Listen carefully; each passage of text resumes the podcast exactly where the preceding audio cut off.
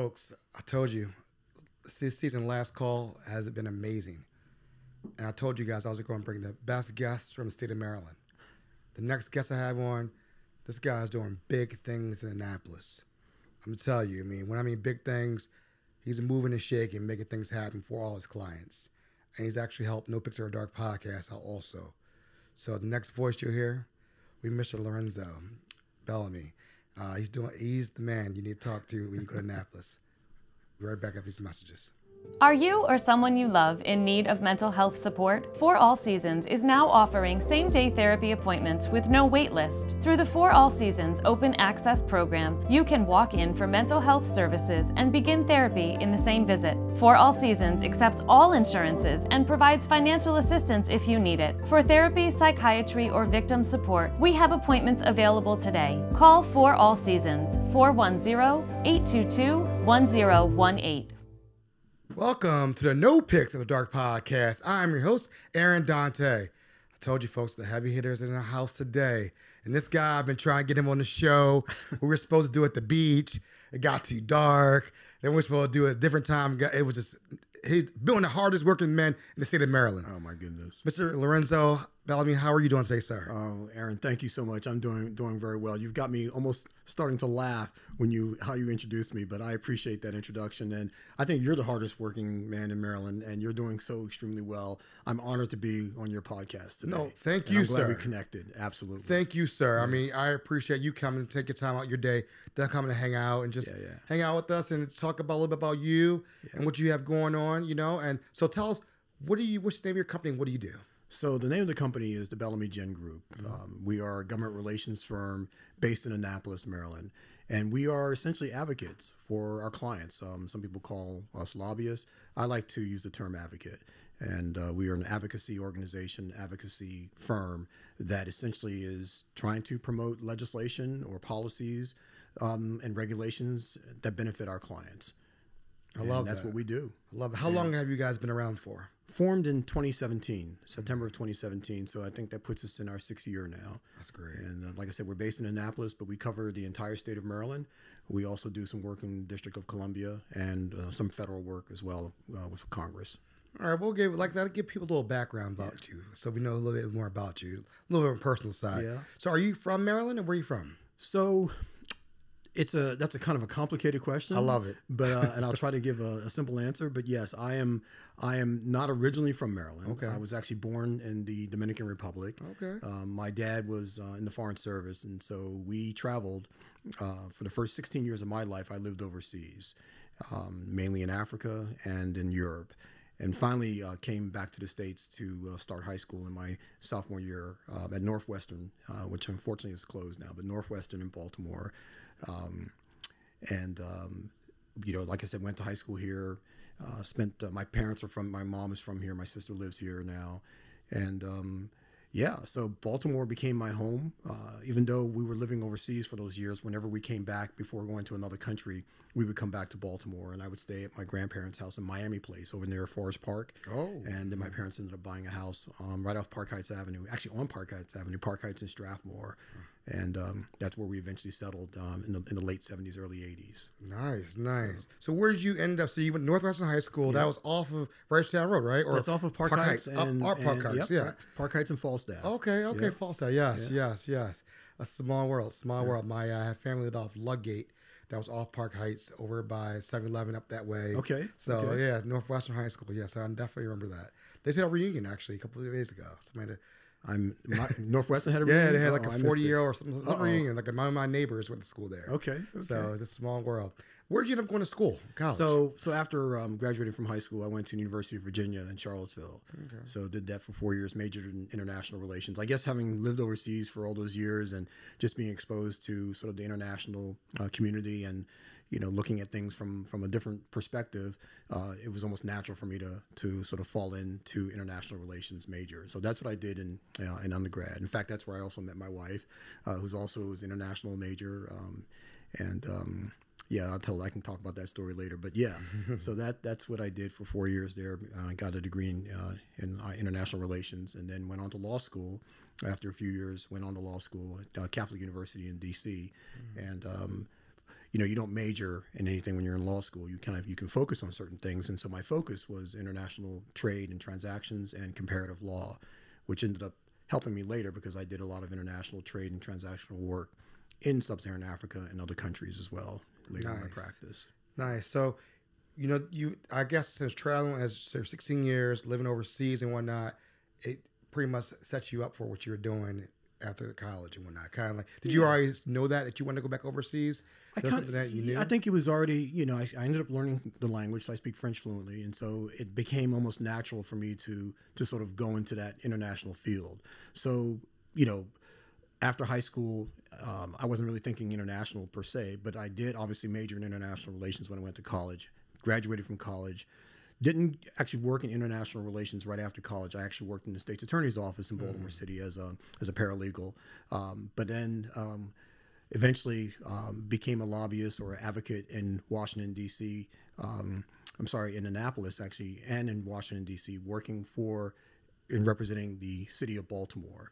Um, and I got more exposure to the lawyers in that firm that were doing international trade and transactions. And then when I formed my own firm after uh, graduating from law school, um, I ended up getting work from clients that actually wanted me to help with international trade and transactions. So I was the chair of a coalition called the AGOA Coalition, which stands for the African Growth and Opportunity Act, which was a trade bill between the United States and 53 sub Saharan African countries. And I managed that coalition of about 60 businesses. That's where the passion comes in for doing international trade and transactions. And we actually helped get this bill passed. It's- Think of NAFTA, but NAFTA for, for Africa.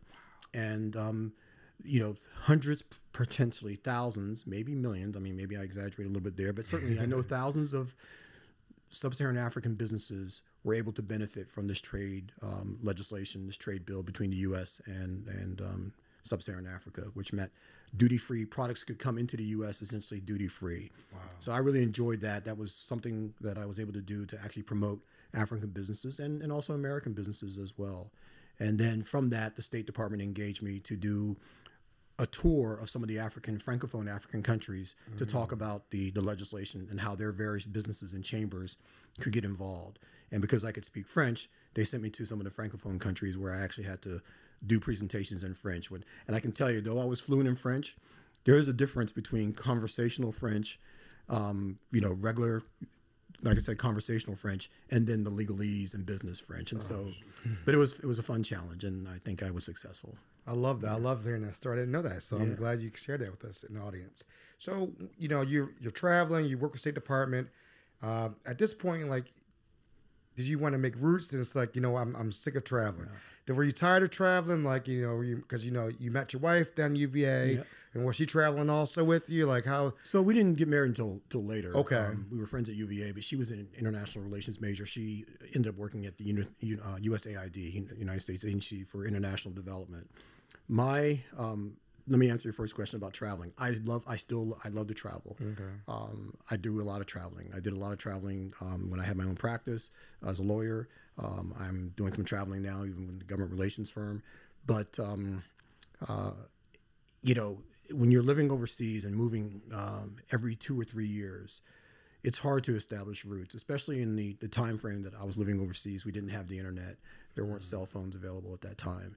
Um, the only way you could communicate was through regular phones. And you know, from the U.S. to some of the countries and overseas, you're talking, you know, ten dollars a minute, and it just the connection and staying in contact wasn't as easy as it is now with Facebook and all the social media and technology. Um, so I wasn't able to establish a lot of roots overseas. And then traveling and only coming back to the States for a few months and then leaving to go back overseas, it was hard to establish roots even in this country. Um, I did get to know my grandparents and my uncle, uh, but in terms of extended family, cousins, and others, not so much, and, and and no friends until I came back finally in the in the late seventies, early eighties, and I and, and established some roots here. Um, so I'm very now I live in Washington D.C. I've been in D.C. for thirty, a little over thirty years, and I'm very happy to be planted in in, in one place. Um, although I do do a lot of traveling uh, overseas still, but uh, I can call the U.S. and certainly D.C. and the DMV home now. I like that. I like that. So where does a where does I call people where does the lobbying side come from? I know you talked a little bit briefly about it. You worked with um, uh, Baltimore City and whatnot. You worked other places, but where does that really? When did you know you kind of had like a taste of it? You're like, I kind of like doing this. So I've always been an advocate. Okay. You're using using the term lobbyist, and I like that. And I know that's the traditional That's gonna, term. that's yeah, that's that's But- gonna be the, the but I'm- buzzword. I'm, gonna I'm gonna switch that buzzword to like advocate Okay. advocacy. But it's it's all it's the same. It's the same thing. Mm-hmm. And I, I got the bug a long time ago. I think like from my high school days. Mm-hmm. Um, you know, I was in junior ROTC in high school. I was a student um, leader in terms of uh, government relations. I was uh, I'm trying to remember was I student senator? I may have been a student senator. It's been a, it's been a while, but I did some things in student government uh, for my high school, and then at the at the state level as well. And and that got me like you know doing things sort of at the at the high school level. Um, but then I ended up working. Uh, flash you know flash forward a little bit. I ended up working in the public defender's office as their director of government relations, and so the public defender we're representing folks who um, are afforded an attorney if they can't afford one uh, for those that are being charged with uh, with, with crime, and um, you know you're helping sort of the the a community uh, that may not necessarily have the resources. Uh, to advocate for themselves, to protect themselves. And from the government relations side, I was working with the legislature and with the Office of the Public Defender to get bills that were passed that would help provide protections for those that are being accused of crimes. Uh, So I really enjoyed that, and I did that for several sessions in Annapolis. And I think, like I said, I didn't associate being a lobbyist with this kind of work. To me, it was always like advocating for for folks who needed needed a voice that didn't necessarily have a voice. Um, so then after I did that at this at the public defender's office, I went to a law firm in, in Annapolis and was the direct was a director of legislative affairs and legislative counsel, where this firm represented a, a host of uh, a host of clients, and I was part of that, and uh, that got me more entrenched in, in, into the Annapolis lobby scene, Nice. or Annapolis advocacy scene. Advoc- we're gonna advocacy. We're gonna say advocacy.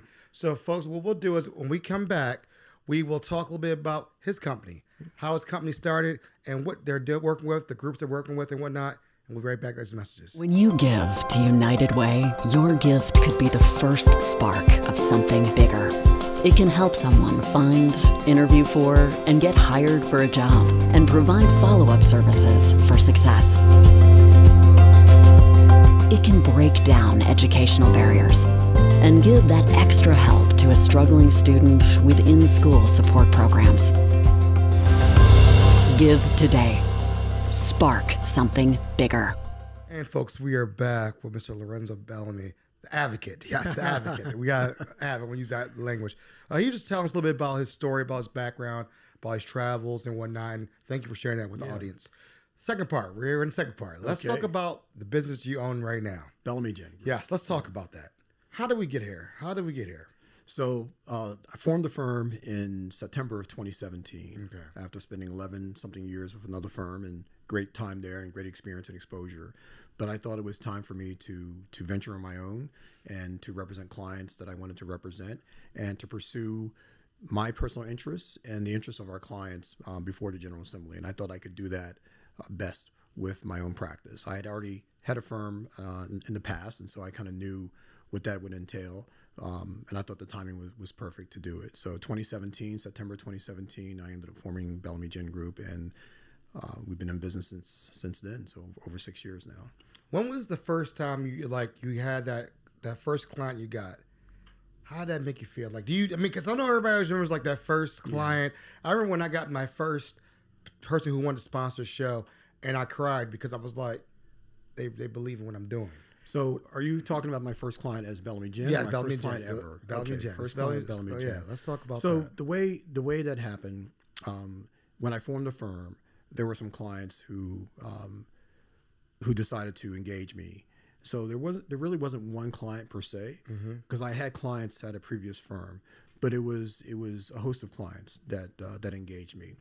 What made me feel confident and realize that this was the right move was when those clients did engage me. So when they called me up after their contracts had expired and said we'd like to go with you, that gave me a sense of um, security and a sense of accomplishment and a sense of I'm doing the right thing. And uh, hopefully they and then, and many of those clients are still with me. So um, I don't have a specific. I do have a specific story from something that happened in- a long time ago when I had my very first. Client. We're here. We're here. Let's So go. this We're is what, when I was when I just had formed my my, my law firm um, uh, back in D.C. and I had zero clients at that time. And I remember going to a conference uh, in Washington D.C. for the Ex-Im uh, Export export import bank, and I remember standing up in the audience to ask the panel a question. Now I knew already knew the answer to the question, but I asked the question, and it was related to coverage, um, insurance coverage, and financing coverage for a particular project, and the um, the person wouldn't answer the question. The panel panelists would not answer the question, at least didn't answer it appropriately. So I kept probing more and more and asked more and more, and finally got very close to an answer that I was satisfied that I wouldn't badger this person anymore. Well, unbeknownst to me, there were some people in the audience who were very interested in the questions I was asking. Mm. And one person in particular came up to me and said, We've been trying to get an answer to that question for five years and have never gotten this close. You're the only person that's gotten an answer close to what we wanted, or at least what we can understand. What is your name? I gave him my name. And two months later, I had a contract with this client, and it was mm. Chevron. So Chevron was my mm. very first first client that I ever had and I had them for for a significant amount of time. And so I do rem- I do remember that. So the the more, the the lesson I learned was never feel embarrassed or you know to stand up in the middle of, of a crowd and ask a question, intelligent question. Prayerfully, you know the answer to it already, so you're prepared. But um, understand that there are people in the audience that are that are that are watching you and listening to you. And so that was like marketing for 101 for myself. Mm. Uh, so I do remember that vividly. Um, in terms of the other clients, uh, I just told you how they how they came over, and, and uh, that was that was uh, rewarding for me to to know that. I like that. I like that. So, I mean, you were already. I, I tell a lot of my friends who are in politics and whatnot. They're like, Maryland's a hard state to crack into. If you're not, because a lot of them live outside the state. They're like, oh, we want to work with some people here and yeah. whatnot. Um, and you were already here. Would you consider Maryland a hard state to start a firm in if you aren't from here? Like, how would you, you know, what, what, do you think? I mean, I think you have to have some relationships because advocacy, legislative advocacy is all about relationships. So, like I said, I worked in the public defender's office, which is uh, the Maryland Public Defender's Office. Their main headquarters is in Baltimore, but they have um, a government relations arm in Annapolis. Mm-hmm. So for for several years, I was in Annapolis meeting people, uh, even though I wasn't from from Maryland initially, right, or not even from, and certainly not Annapolis. Um, and that's how I got to know people there. And then when I worked at this firm for 11 years, that's when I obviously made relationships with legislators and with policymakers, you know, the executive, et cetera, and also kept my relationships with the folks in Baltimore City, City Council, Mayor's office, and then expanded that relationship to the other communities. So I would say that if you're coming in cold with no relationships, you're probably going to have um, some some difficulty, but it's it's not impossible and but I think that you know you have to be aggressive in forming those relationships. And I would say, to the credit of the Maryland General Assembly and to the executive bodies, they're open to engaging with you. They want to learn, they want to listen, uh, and it became very easy to make those relationships, attending some of their functions and just talking to them and going to their events and inviting them out and things like that, and just having conversation with them. and They begin to trust you, especially if you're giving them very good and sound advice, and then you just develop that relationship from there, and then they they um, they appreciate that. Well, I mean, I know a lot of people love what you guys have going on. Yeah, you guys um, do some big things at MACO. Yeah, conference every year, and we people, love MACO. And it's one of the. I mean, I I went to was fortunate enough to go to your event this year, uh, and it was so beautiful. glad to have you. It was beautiful. I mean, we had a packed house on the second floor. Yeah. I had friends who went to MACO who were at the party downstairs. they were like, Aaron, we couldn't get up there. We we um, to this day, which is really uh, shout out to Brent from the uh, Baltimore County Chamber of Commerce. He's the head of there, and he was like, "I was at the party. I, I just didn't see you. I knew you were upstairs, but wow. that's how people really remember that." Um, tell us a bit about your relationship with MACO, just how you guys get that. You, I guess I feel like it's opening night. It's opening night. You, it's your party. You guys' party. It's the premiere party. I mean, again, I people. I was had a conversation last night. I was like, man, you gotta go to this party next year. This is the best event I've been to. Well, if you only That's, if you come, only if you come back. Hey, only if I get invited yeah, back. Yeah, you're you are invited. You are invited. Go ahead. Well, it you know we thank you for that, Dante. We we really appreciate um, MACO, uh, Maryland Association of Counties, and. Uh, have had a great working relationship with them. We attend, you know, since I can remember, I've been going to the MACO conference every year, the winter and summer conference.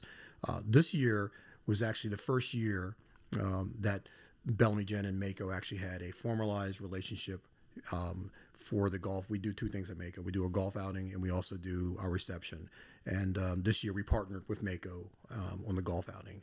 And uh, you know, there was over 100, over 150, 160, maybe close to 200 golfers that participated, including folks that we had from our um, relationships and the MACO relationships, and so that opened it up uh, tremendously. And so that was that was an experience, and we enjoyed playing golf with, with the MACO folks and and and, and their participants. Um, the reception was was independent of MACO, but again, it's I have to give credit to MACO because it was done at the MACO conference. So it wasn't a sanctioned MACO sanctioned event, but I think MACO benefits from having these kind of receptions and from our reception, and we benefit from the conference being the MACO conference with the audience that we can attract um, for such a uh, such an event. So um, we love MACO. I've been, like I said, been going for many years. This is probably our fourth or fifth time doing the reception at the Sunset Grill. So shout out to Sunset Grill, and uh, we plan on doing doing it again. And I mean, it's it's a night of night of elegance. It's uh, you know a night of uh, intelligent and, and conversations and networking. You know, you had your podcast there. That was the very first time that we actually had a podcast, and so I have to give a shout out to to uh, Jordan Bellamy for helping us uh, put that together and encouraging. Um, sort of us old folks to to uh, to engage in, in uh, that new uh, new space, and so it was really really good to to uh, to to have that. Uh, you can cut out the old part. No, you're good. No, I, I, I will tell you. No, I'll say shout out to Jordan Bellamy Yeah. for everything she done and the, the networking because I remember I, I'm, I'm gonna give my audience a little breakdown who who don't live in the state, who don't live in Maryland. Sunset Grill is not on the main strip. No, it's not. Is you have to go off the island and or the peninsula and come back, come on the mainland to get to it. And it was packed, folks. It was packed. So it wasn't like the parties next to the hotel. You had to go 50 blocks down and then they'll go across a bridge. And it was packed. So kudos to you guys for having such a great event and having a great name out there. That's that's that's, that's your brand. Yeah, and we had People like said, about it. over over 300 people showed up. I think you know um, uh, from even from seven o'clock on, and uh, like you said, it was we we consider it to be a marquee. It's one of our marquee events, and we're glad that others look at it that way as well. And so appreciate everything you did, and you're definitely welcome next year. Appreciate it. So let's talk about this episode is going to come out right during session before session starts. It's coming up. Okay. What are your thoughts on session coming up? What are your thoughts about what's going to be happening out here? it's going to be an exciting session, the 24th session of the General Assembly. I think, you know, we heard the governor at MACO, uh, this past MACO, announced that, you know, the city, the state's going to be experiencing some budget issues. And uh, so we have, you know, that's going to be a challenge for, for everyone in the state of Maryland. But we think, you know, um, legislators and advocates, I think, will be able to overcome those challenges. And I think, to the governor's credit, I think he'll be able to overcome a lot of those challenges as well. Um, I think that you're going to see a lot more bills than you saw last year. I think the new legislators that came in are now considered veterans and I think have a better understanding of the process. And so you can expect them to start introducing more and more bills uh, that are going to require um, attention and focus. So we're look we're looking forward to it. I think there's going to be um, you know, transportation legislation, environmental legislation, uh, criminal justice legislation. We're working on a major uh, criminal uh, gun gun safety legislation ourselves.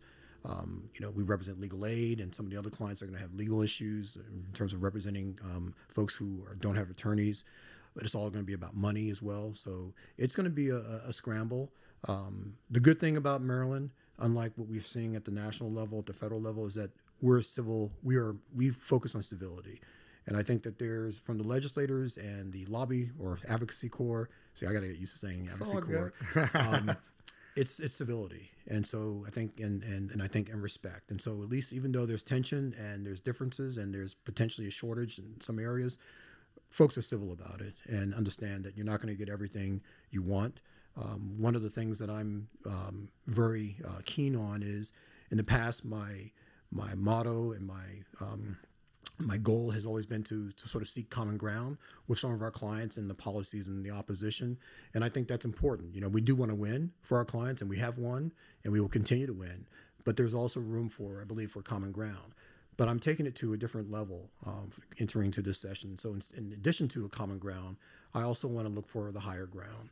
And I think that is that's driving me now is yes, we, we look for the for the common ground, but what about the higher ground? And I think that's going to be something. I got that from listening to um, Bono's book Surrender, and I believe he was quoting Nelson Mandela.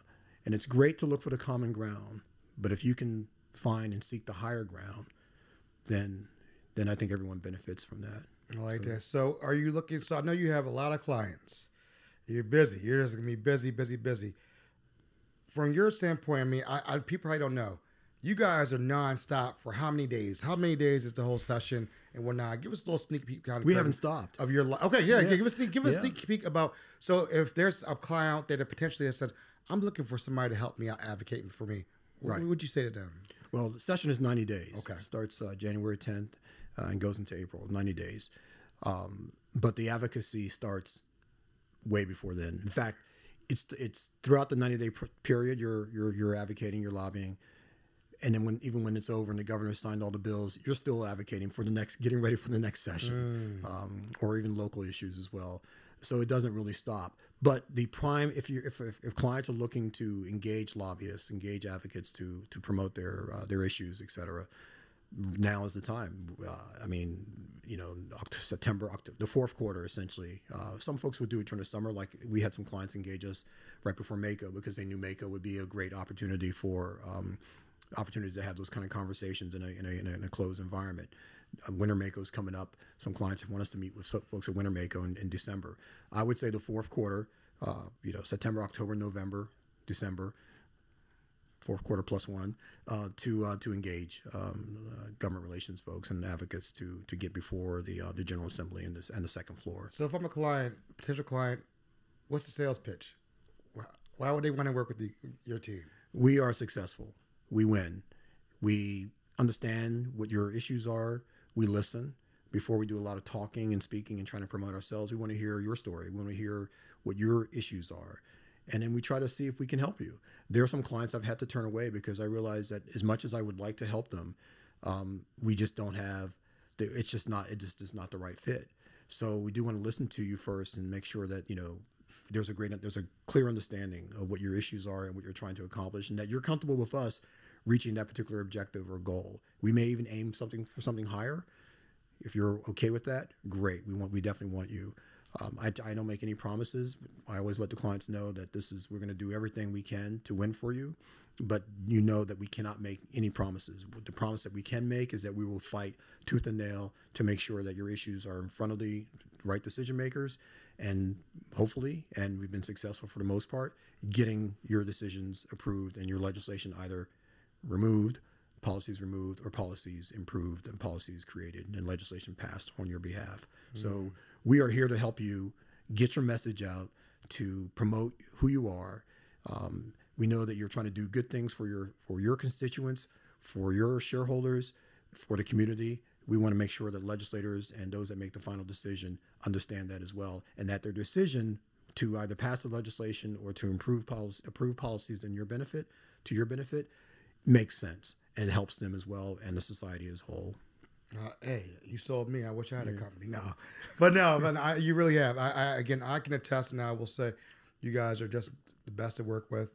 Um, you're really professional. How you guys handle yourselves in and out, and I just want to say kudos to you guys, always being there for your clients, and just really just. I wish them the best success for you guys going into the next session. Well, um, Dante, thank, Aaron, thank you for that, and you know, thank my, you know, I appreciate my team that we have at the firm and and all the good things that we're doing, and we're going to continue to do that. Definitely, definitely. Is there anything else we're left leaving out that you might want to drop for us real quick? Uh, God, well, looking forward to opening day, Okay. um, Maryland General Assembly session, uh, legislative session 2024, January 10th. Uh, make sure you you know you check out uh, Bellamy Genn, and uh, we look forward to working with clients that want to come with us and serving our current clients and, and making sure that they have a successful session and beyond. so you look on bellygen.com. Is that what it is? Bellamy Genn Group Group. Okay. dot com. Okay, Yeah. so make sure that everybody hears that BellamyGennGroup.com. Follow them on there, and you can find all their social links through that. Yep. Through that process and whatnot. So I appreciate your time, but we're not gonna get you off the hook that quickly. Uh-oh. We're not gonna do that. We can't do that. We have a speed round real quick for you. Okay. Okay. So you said you you, you said you're a Maryland guy, so we gotta bring it back now. Uh-oh. We gotta bring it back for you. Okay. Uh oh. Trivia. Snowballs or ice cream? Snowballs. Okay. All right. All right. Okay. Okay. We're gonna, we you got you got your car still. Okay. All right. Crabs or crab cakes? Ooh. Crabs. All right. I like crabs too because you know what? We- can put our phone down and actually have conversation and dialogue. Okay. That's why I like crabs. crab cakes, You don't necessarily know what you're getting in all the crab. you cakes. don't, but you're not going to put your hand on your phone because pepper's going to, yeah, you're not going to put your hand on that iPhone. like that. I you're like not that. going to do that. Um, your favorite Super Bowl halftime performance? Oh, my favorite Super Bowl halftime performance. I always stump people with that one. That's always a hard one. Um, I'd have to say Prince. Uh, okay, all right. It started Yeah. raining on Purple Rain. Yeah. All right, so since you're from the islands, okay, Okay. I, I know I'm gonna mess this up. I know I'm on, I'm on a different island here though, but you're gonna follow me on this. Jerk or Curry? Jerk.